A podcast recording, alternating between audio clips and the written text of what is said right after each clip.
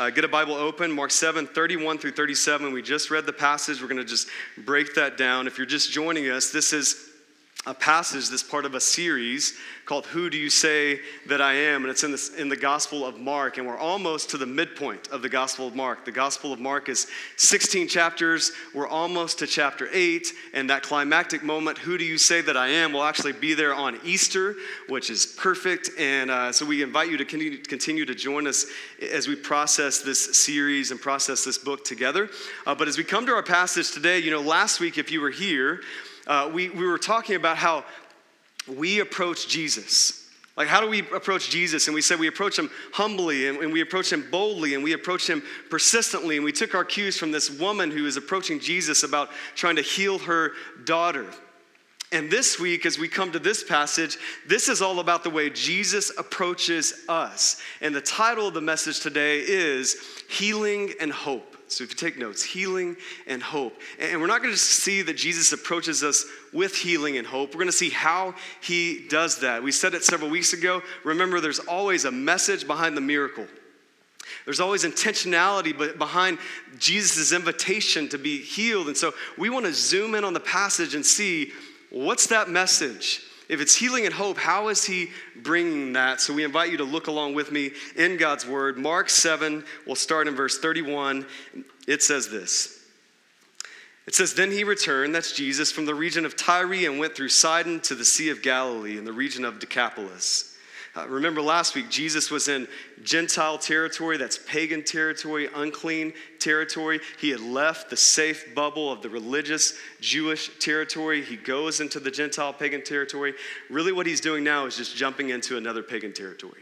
That's the Decapolis. That was a, a center for Roman and Greek culture and influence. And so Jesus is hopping into another spot, not where everybody knows about God and knows all the laws and traditions, but where people don't and they need God because God, Jesus, came not for the healthy, but for the sick. And so that's the area he's in. And we're going to see somebody who's sick. Verse 32, keep looking with me. It says, And they brought to him a man who was deaf and had a speech impediment, and they begged him to lay his hand on him. Now, this is a consistent thing that we see throughout the Gospel of Mark, right? We've already seen it. We're going to see it some more. Jesus heals people. He's going to heal this man, right? Uh, shocker, all of you to know he's going to heal this man. Like that's going to happen. And we see somebody who has a, an affliction coming to Jesus. These are common things that we see. And if we're not careful, we could just be like, okay, here we go again. Sickness, strife, sin. Jesus heals him. It's amazing, right? But I don't want you to do that. I want to zoom in and I want you to look at this man who is deaf. Later it says mute. And just imagine, put yourself in his shoes, real man meeting with a real Jesus. What must that have been like? This man who never had the opportunity to hear music, or hear his kids laugh, or hear someone say they love him. Never had the opportunity to, to share his own opinion or to sing. Right? That's the man who comes before Jesus. Now, here's what's interesting is this guy doesn't come to Jesus himself. It says others bring him. And not only do they bring him, but they beg on his behalf. And what's crazy about that is we don't know who these people are. Right? It just says they. So we don't know if they are friends. We don't know if they is family. We don't know if they is strangers. We don't know who they is, but whoever they is, their help leads to this man's healing. You see, the reality is there's lots of people hurting around you, and they may be your family, they may be your friends, they may be complete strangers. There's people who are hurting around you physically, like this man mentally, emotionally, spiritually. There's people who are hurting around you. And some of you, you can start to think, that person in my family, that friend, that stranger I walked by this morning, there are people hurting all around you. And the reality is, is that they may never come to Jesus on their own. But God places you there to bring them. And not even just bring them, but to beg on their behalf. This man couldn't beg, he needed some help to lead to his healing.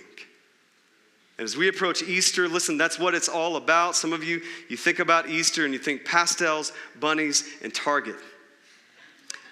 And there's more to Easter than that, right? That Easter is about hurting people, finding healing. But it's not just about hurting people finding healing, it's the healed people. If you call yourself a follower of Jesus, you've been healed by Jesus. And it's the healed people helping other people find healing as well. That's why later after this, we're going to hand out flyers and invite people to Easter. And we invite you to do that. And some of you are like, that would be so uncomfortable and that would hurt me so much. Listen, people are hurting far worse than you are handing out a flyer and they need Jesus. And they need you to bring them to Jesus and beg on their behalf because maybe they're not in that place yet. Friday night, we had our volunteer appreciation dinner, and uh, a lot of you guys were there. Some of you guys who are volunteers weren't able to make it, but it was an amazing night. Uh, and if you weren't there, we were able to share this story of all this seen and unseen work that our volunteers do and why we do it. What does it ultimately produce? And we talked about life change and, and being healed by Jesus and how every hand you shake and every thing that gets plugged in and every tune that's strummed and sung, that it all leads to this transform, transformative healing by Jesus. And I was able to share one story because a girl in our church wrote a blog about her story and, and how her relationship with God was healed through this church. And, and you know, she talked about this story, and I shared this story with her permission to the volunteers, I, I read something I didn't really want to read, which is um, she remembers coming to church on Easter, but she didn't remember the sermon. And I was like, oh, okay, we could have left that part out. Um, but she said, you know what? I know it was about Jesus being raised back to life. And I know when I showed up, people smiled at me. And people weirdly wanted to know all about my life and I couldn't hide anymore. And she said she came because we had a special guest that day, and she really just wanted to hear the special guest. She was honest. But she heard about Jesus, and she didn't just hear a sermon from the pastor about Jesus. She saw a sermon from the people about the love of Jesus. And we said, This is why we do what we do. And she went on to say she kept coming back after Easter because two people invited her, and two people invite you, it's harder to say no. So there's some people who are hurting, like this man. Maybe not even just physically, maybe emotionally, maybe spiritually. And they may be your family, and they may be your friends, and they may be a stranger. And God may place you there to bring them to Jesus because they won't do it on their own. That's the story of somebody in our church. That's some of your story. That's what Easter is about. That's what this Christian life is about experiencing healing and then extending that healing to others. That's what we see happen in this text. And, and this man is brought to Jesus because he's hurting. Like physically, he, he, he's deaf, he's, he's mute, he's hurting physically for sure, but, but we know, and all of us know this, whether you're in the medical profession or not, physical pain is not usually by itself. Usually accompanied by emotional pain even spiritual pain. And we get a hint of that with this man that we don't ever get his name. Do you notice that? never says John, who was deaf and mute. It just says this man who was deaf. You see, he was defined by his brokenness. He needed healing for sure. It'd be great if he could talk, it'd be great if he could hear. He needed to be healed, but he also needed hope this man was defined by his brokenness. Just a man who was deaf. Just a man who was depressed. Just the woman who couldn't have a baby. Defined by brokenness. And so he needs healing, but he also needs hope. Some of you this morning, you need healing, but you also need hope. You need to know that your brokenness doesn't define you. And Jesus is going to show him that. How does he show him? We're going to zoom in again here. He shows him as he approaches him graciously. Look at verse 33. It says, And taking him aside from the crowd privately. Now, again, we could just skip over that, but that's not what we're doing. Message behind the miracle. We're zooming in on that. He takes him aside from the crowd privately. Now, as I read this, my first thought was, Jesus, what are you doing here? This is not great for building the kingdom, building momentum Right? Christianity, we're trying to get this thing rolling, be helpful. The crowd is already there. Just heal the man in front of the crowd and then teach them a message about it. But Jesus isn't building a kingdom like I want him to build it, he's building his kingdom. And so he, in his grace, takes this man aside. Now, why does he do that? Why do you do that, Jesus? Well, you see, he could have, crowds all around, he could have said, Get ready for the show. This is going to be great. You're going to be amazed. And he could have healed them, and then he could have preached a powerful message and got some zingers in there, and everybody could have been saved, and it would have been awesome to the crowd. But what about the man? This man who has been a spectacle all his life, who everybody looked at him and stared confusedly because they weren't sure, like, can you talk? What's wrong? Why are you saying anything? Who every time somebody laughed, he couldn't hear what they were laughing about or the conversation that led up to that laughter. He would only have to assume they're probably laughing at me. This man who couldn't sing with everybody else, couldn't chime in with his opinion, and people just look at him a little bit different. This man was a spectacle. And so Jesus in this moment is, is saying, I'm not going to make your brokenness a spectacle anymore. I'm going to pull you aside. I'm not going to put your brokenness on blast. I'm going to pull you aside. And Jesus doesn't want to isolate him, Jesus wants to restore him. And in his grace, he pulls him aside to do that. This is nerve wracking for a lot of us. Okay? This is the reason a lot of us, we don't come forward about our brokenness because we fear that we will be embarrassed or exposed. Some of you this morning, you're, you're dealing with some, some physical, emotional, some spiritual pain. And you think, maybe I should let this rise to the service. Maybe I should talk to somebody about it. Maybe I should come down to an altar and pray about it. Maybe I should kneel where I am right now about it.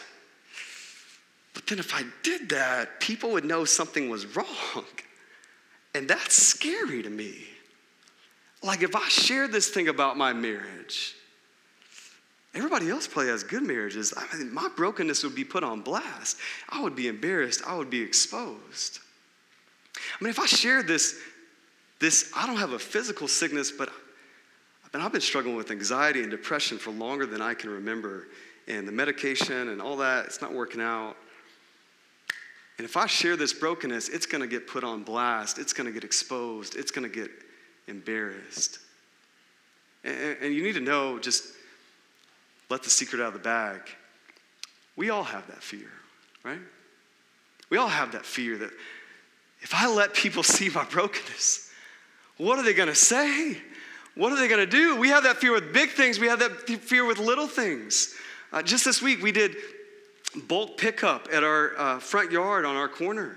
And we get so excited when bulk pickup comes. I know, it's just the little things in life. Eh, because we get to start decluttering. We're, we just bought a house, and so we're moving. And, and so we're decluttering and just getting rid of all our stuff, right? So I was taking stuff, putting it out there, putting it on the corner chairs, rugs, just all these other things that, that we didn't want anymore, and we're going to take to the next house. And this was all stuff I just want to let you know I don't want, right? I don't want it. But, but something crazy happened, and it was people start to come because people do this. They start, they, they go around, they find the bulk pickup streets, and they start to rummage through the stuff. You seen this? Some of you have done this, right? It's okay, it's church. Admit your brokenness. Um, but, but what we see is somebody's driving up to get our stuff.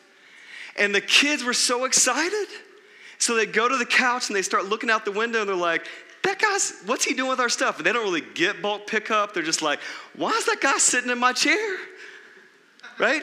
And, what he starts to do is he looks at stuff, he inspects it, and he thinks about putting in his car. And some of the stuff he did, but some of the stuff he didn't. And he takes my chair, my chair, moment of silence. And he, he takes it, he puts it on the street. It was actually great entertainment. And he sits in it and he rocks in it. And then he takes the chair and he puts it back on the pile. So, the kids are kind of laughing. I'm like, oh, that's my chair. Right? What do you You don't want my chair's not good enough for you? And mind you, I was getting rid of the chair, right? But I'm still kind of like offended that, like, I kind of put myself out here, put my stuff out here, and you don't want to take it? You don't think it's good enough? We feel that way with little things. Imagine putting out something of your heart to someone, of your brokenness, of your past. And, somebody, they're like, I don't, I don't like that. I don't want that. Really? How could you ever do that? They're shocked. You get rejected. And some of us, man, we are scared to death that we are going to be exposed and embarrassed because of our brokenness. Man, if we put it out on the curb, what's somebody to do with that? Ah, I don't know if I could let that go, put it out there. Because we're afraid of our brokenness being put on blast. And you need to know Jesus, in His grace, He doesn't put your brokenness on blast, He pulls you to the side. He restores you in His grace. He's not interested in airing your dirty laundry for everyone to see. He's interested in you dealing with that and being healed. So, just this little nugget takes him aside from the crowd privately. Jesus approaches you graciously. Psalm 34 tells us this the Lord is near to the brokenhearted. We think the Lord's far away when we're brokenhearted. We think the Lord may reject us because of our brokenness. And scripture says, no, He actually wants that. He wants you to put it, put it all on the curb heart, mind, feelings, emotions, depression, sickness, sin, strife. He wants you to put it all out there, and He's going to take you to the side and begin the healing process. Jesus doesn't make you the spectacle, He becomes the spectacle.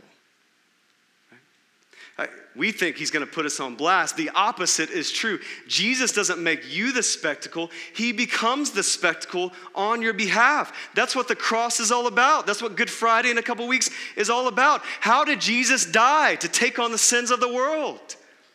Was it off to the side where no one could see? Was it in private or was it in public on a cross, hanging up, elevated above everybody else so you could see him? That he became a spectacle. And it wasn't even just on a cross, that cross was on a hill. Just in case you needed a better view of all of the brokenness. Jesus' darkest moment was publicized for all to see so he could take you aside and privately and graciously heal you of your brokenness. Do you see it? Jesus approaches you graciously the second way Jesus approaches you is personally. Look at the second part of verse 33 with me. We see how Jesus heals him. It says he puts his fingers into his ears, and after spitting, he touches his tongue. Now, it's okay. We can just say this together. Say it with me. That's a little weird. That's a little weird. It's okay. You say it, say it in church. It almost seems like a ritual, doesn't it? It almost seems like a magic man. Like, first I'm going to put my fingers in your ears. Hold on, let me get some saliva and let me touch your tongue. And then boom, you're healed. Right? Now, does Jesus need to do this like a ritual, like a magic man, like a miracle worker? No. How do we know that? Last week. How does he heal the woman who has a, a demon possessed daughter? Just by his word. She's at another house. He's at another house and he says, Go, your daughter has been healed. He didn't get anywhere near to touch this woman. Does Jesus need to do a ritual to heal people? No. So why does he do it? He does it not because he needs to do it, but because the, the man needed him to do it that way. You see, Jesus could have used his audible words. What's wrong with that? Man can't hear it, but he can feel touch. He, he can understand nonverbals. And so, what Jesus does is he enters into this man's world personally, the way he needed to be healed. Jesus didn't need to heal him that way. He could have done it with his word. He healed storms that way, he cast out demons with his very word. But this man, he needs a touch, right? Jesus brings healing, but he also brings hope because he does so personally. Jesus knows exactly what you need. You think about Mary and Martha. Mary and Martha, the brother dies, Lazarus. And to Martha, she says, Lord, if you had been here, my brother would be alive. And Jesus to Martha rebukes her. Then Mary comes, basically says the same thing. Lord, if you had been here, my brother would be alive. Instead of rebuking her, he weeps with her. Jesus knows exactly what each person needs. Listen, some of you, God will speak to you. Some of you, God will show you. Some of you, God will shake you. And some of you, you, you relate to God in different ways, and you're wondering, like, why won't God speak to me like this? I mean, He speaks to these other people, maybe because God knows you need to be shown. And then some of you are wondering, like, God seems to shake me. How come He can't just pull me aside and speak to me gently? Like, I would like that, Jesus. Because you need to be shaken, right? That God goes to each person personally, not because he needs to do it a specific way, not because he can only speak or only show or only shake. He just knows you need it that way. And so he's gracious enough to do that. He's personal enough to do exactly what you need because he's not just bringing healing, he's bringing hope. That's what Jesus does. This is what baptism is all about. Baptism is where we, we get in that take and personally profess the name of Jesus. Not just what some of you might think and say, like, well, I, Jesus is Lord. Jesus did die and rose from the dead, and he did it for the whole world. I believe that. No, baptism is saying, I don't just believe it for the population, I believe it for my person. I believe it for me. He died for my sin. He rose for my sin, that I commit to follow him all the days of my life. That, that Jesus deals with people personally. We respond to him that way as well. That's what baptism is all about. Some of you are wrestling with should I be baptized? I mean, I kind of believe, is it really necessary? Yeah. It's necessary because it personalizes the personal gospel that Jesus came not for just the world, Jesus came for you. And he came to you in your specific story. No one else has your story. You have that. And God wants you to share that story. God wants you to proclaim that story so that other people can see okay, how does he relate to my story? How do I find healing and hope? Jesus approaches us graciously, he approaches us personally. The third thing is he approaches us empathetically. Look at verse 34 with me. It says, And looking up to heaven, he sighed and said to him, Ephphatha, that is, be opened. When it says Jesus sighed, that's literally an inward groan in the original language. That Jesus doesn't just heal the pain, he connects with the person. That sigh, it's, a, it's an inward groan. He's, he's entering into the suffering of this man. Now, I don't know what makes you sigh. I know there's a lot of things that make me sigh. In fact, I made a list. Just kidding. Um, but I did. I actually thought for a second about making a list because I had a lot of things. Like I had um, printing out my sermon, and for some reason it kept printing double sided instead of single sided, even though I've never changed that default setting on my printer. And I had to print it over and over and find this, like, break this code to print my sermon. And it made me have an inward groan. It made me sigh. Earlier this week, that I sighed, I had an inward groan when uh, the back hatch on our, our Volvo SUV, the back hatch, which lost pressure in a pivotal moment when I was putting groceries in the car, and it dropped me on the head, whacked me on the head. And I had a sigh. And I had an inward and outward groan, just be honest with you on that one. Lots of things make me sigh. Lots of things make me have an inward groan. If I were to give you that list, maybe one day I'll be comfortable enough with my brokenness to give you that list, but if I were to give you that list, somewhere in there there'd be the hurting of others. Somewhere in there there'd be the, the family member, the friend, the stranger. But I think it'd be after the printer, the back hatch, and my struggles and my brokenness. And Jesus is not like me. Amen? Jesus is not like you. What makes him sigh, what makes him have an inward groan, is the hurting of another, the brokenness of another. Again, does Jesus have to sigh? Does Jesus have to put forth any effort or energy, emotionally or physically, for this man to be healed? No, he's God. He created the world by his very word. He doesn't need to sigh, he wants to. He wants to enter into this man's brokenness. He's not cold or callous. He's fully engaged with the brokenness. He empathizes with you. That's what Hebrews 4 tells us. He knows what it's like. And listen, empathy is very different than sympathy, isn't it? I think there's, there's this image of empathy versus sympathy. And, and sympathy is if, if someone's in a hole and they're crouched down in a hole and they feel overwhelmed and they feel stuck in life. Sympathy is someone who's ground level above the hole who looks down and says, That must be hard.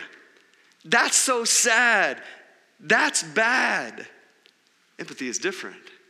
Empathy is when you crawl down in the hole with them and you say, That is overwhelming. And I don't even know if I know how to help you right now, but I just want to let you know I, have been there and I know what that feels like. And I'm with you. That's what Jesus does. He, he sighs, he groans, he feels the pain that this man has felt for so long. He empathizes. Now, again, I've experienced some of this, and I think one of the best ways we see empathy is with a mom. And I have a beautiful wife, great mom, three kids, and earlier this week I got to see a picture of this. And it was when we bought uh, Circle Pizzas. And just hold on a second. Um, Circle Pizzas are like the little personal pan pizzas. My kids get really excited about these because these are the pizzas that they get to eat at school. And so we're cooking pizza, they know that, but then they see the little circle pizzas. And my son literally said, We got circle pizzas? It's like, Yes, son, we love you. Like, don't forget that. And we got these circle pizzas, and listen, they got excited about the circle pizzas. I got a little excited about the circle pizzas. And I couldn't wait, so I grabbed the pepperoni one and I grabbed that little circle and I took a bite of that circle pizza. Now, what happens? My wife is like, Babe, what are you doing? That's not for you. Like, I made something else healthy for you. And I'm like, thank you, I think. And I'm like, but I just, I just want to take a bite. And she's like, now what, there's three circle pizzas. We got three kids. Now one of those kids is going to see a bite taken out of his pizza, and we already got enough trouble at dinner time. And we don't need more trouble. And that bite, they're going to be like, I don't, why is there a bite taken out of my circle pizza? And so we kind of resolve that a little bit. I walk away, come back just about a minute later, and I see a bite taken out of every circle pizza. Now, who do you think did that? Not my kids, my wife. Why? Because she feels their pain. But listen, she doesn't just feel their pain, she's powerful enough to fix their pain. She knew what to do. She, she felt like this is how they're gonna feel. I feel the pain, but I'm gonna fix the pain. That's what Jesus does. Listen, he's empathetic enough to feel your pain, but he's also powerful enough to fix it. Amen? That's what he does. Look at verse 35 with me. It says, And the man's ears are opened, his tongue was released, and he spoke plainly. Earlier it said he had a speech impediment. If you heard somebody with a speech impediment, maybe you have one. He spoke plainly, no impediment. Jesus heals him. He's powerful enough to fix the pain. Verse 36 Jesus charges them, tell no one. But the more he charged them, the more zealously they proclaimed it. It says they were astonished beyond measure. How astonished were they? You can't measure it saying, He has done all things well. He even makes the deaf hear, the mute speak. People are astonished because you have Jesus, an authority figure, one who is in power, who doesn't hold power, but he uses it to help. Right? They're astonished beyond measure because they see someone who is empathetic to crawl down in a hole and be like, I know what that's like. I was God, but I emptied myself, becoming in the likeness of man, and I came down to be with you, to empathize with you. I know what it's like. I can feel your pain, but I am also still God, and so I can fix your pain. I'm powerful enough to do that. And so they are astonished. They're astonished because they're seeing a little bit of a hint of the lion and the lamb, the servant and the king, the cross and the crown. So let me ask you a question Are you astonished? Are you astonished beyond measure by that Jesus? By the way he has brought you healing, but also hope by the way he has felt your pain, but also fixed it. Are you astonished? Or do you just look at this as another story? Jesus healing people, that's what he does. Oh, Jesus. Are you astonished by him? When we ask you to invite other people to experience the healing of Jesus, are you astonished by him enough to think, man, Jesus healed me? He can heal somebody else, and they're hurting and they need it. And maybe God's put me here not just to be healed, but to extend that healing to somebody else. Are you astonished enough by Jesus? Jesus, the one who did empty himself, he had glory, he is glorious, but he emptied himself and became a humble servant. He had all the power to heal somebody with just his, his very words, but he touches his ears and touches his tongue. Jesus gets down into the depths with people to bring him out of his brokenness. And he does it graciously, and he does it personally, and he does it empathetically, and he does it powerfully. Are you astonished by that Jesus? Because you should be. That in your brokenness, you need to know Jesus did not throw you a life vest and say, I hope it works out. Like in your depression, in your sin, in your sickness, in your strife, in your marital conflict, in your insecurity. Jesus doesn't throw you a life vest and say, Good luck with that. No, Jesus gets down in the depth of your depression and he gets down with you. He empathizes with you, and he, in his power and his empathy, pulls you out himself. He doesn't send somebody else. God becomes flesh, He becomes a man. And it's God who, who brings hope and healing, who brings empathy and power. Are you astonished by Jesus? Two questions as we close. How does Jesus approach you?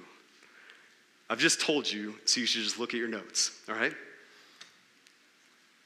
But some of you, even if you took notes, you're like, how does Jesus approach others? I can answer that easy, but how does Jesus approach me and my brokenness? I don't know if it's personal. I don't know if it's gracious. I don't know if it's empathetic. I don't know if it's powerful enough to fix my messed up, jacked up life. And you need to know this this morning there's a, a message behind the miracle. Jesus is speaking to you through this miracle, and he wants you to know that he can bring healing and hope in your life? How does Jesus approach you, you with what you did last night, you with your past, with your pride, even right now that you're wrestling with in this moment? How does Jesus approach you? He brings healing and hope, and he does so personally and graciously and pathetically, and he does so powerfully. How does Jesus approach you? That's how he does it. How does that not just give you healing, but hope?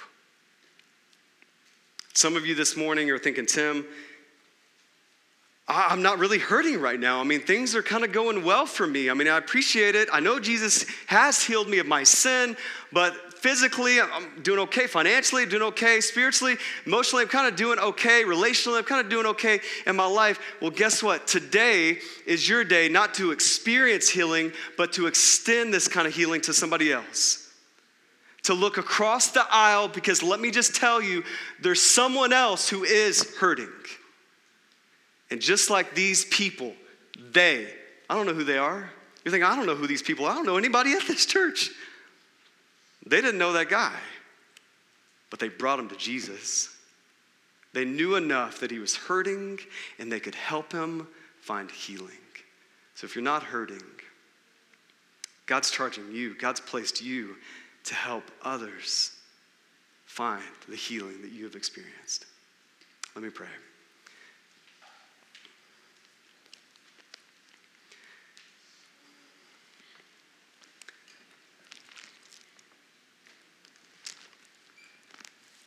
God, I just really believe there's someone here today who's hurting. And maybe it's not as public as being deaf or mute, but I mean, their heart is hurting. And they're scared right now even to respond to this because what if somebody will notice? And God, I pray in this moment that you would help them to know that the way you approach this man,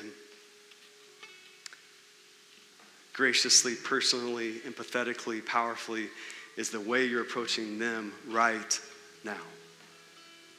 And that you're not looking to put their brokenness on blast you're not looking to shame them, you're looking to save them. And so, God, I pray for the hurting in this room that they would experience healing and hope.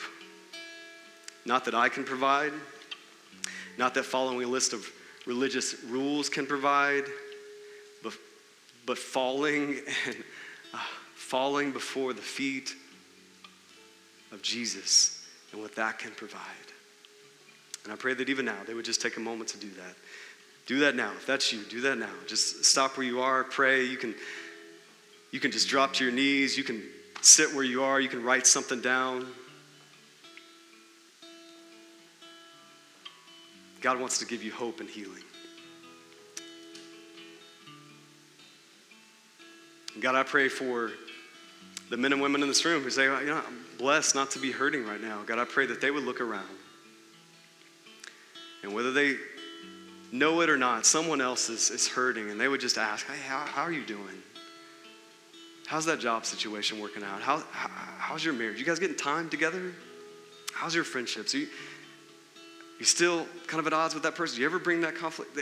We would just start to, to help others find healing. That's why you've placed us here. So, God, help us to do that. God, we thank you that you have brought healing through the person of Jesus. And we ask now that you help us to, to be astonished by that, to sing that, to pray that, to honor you in light of that truth. It's in the name of Jesus I ask that. Amen.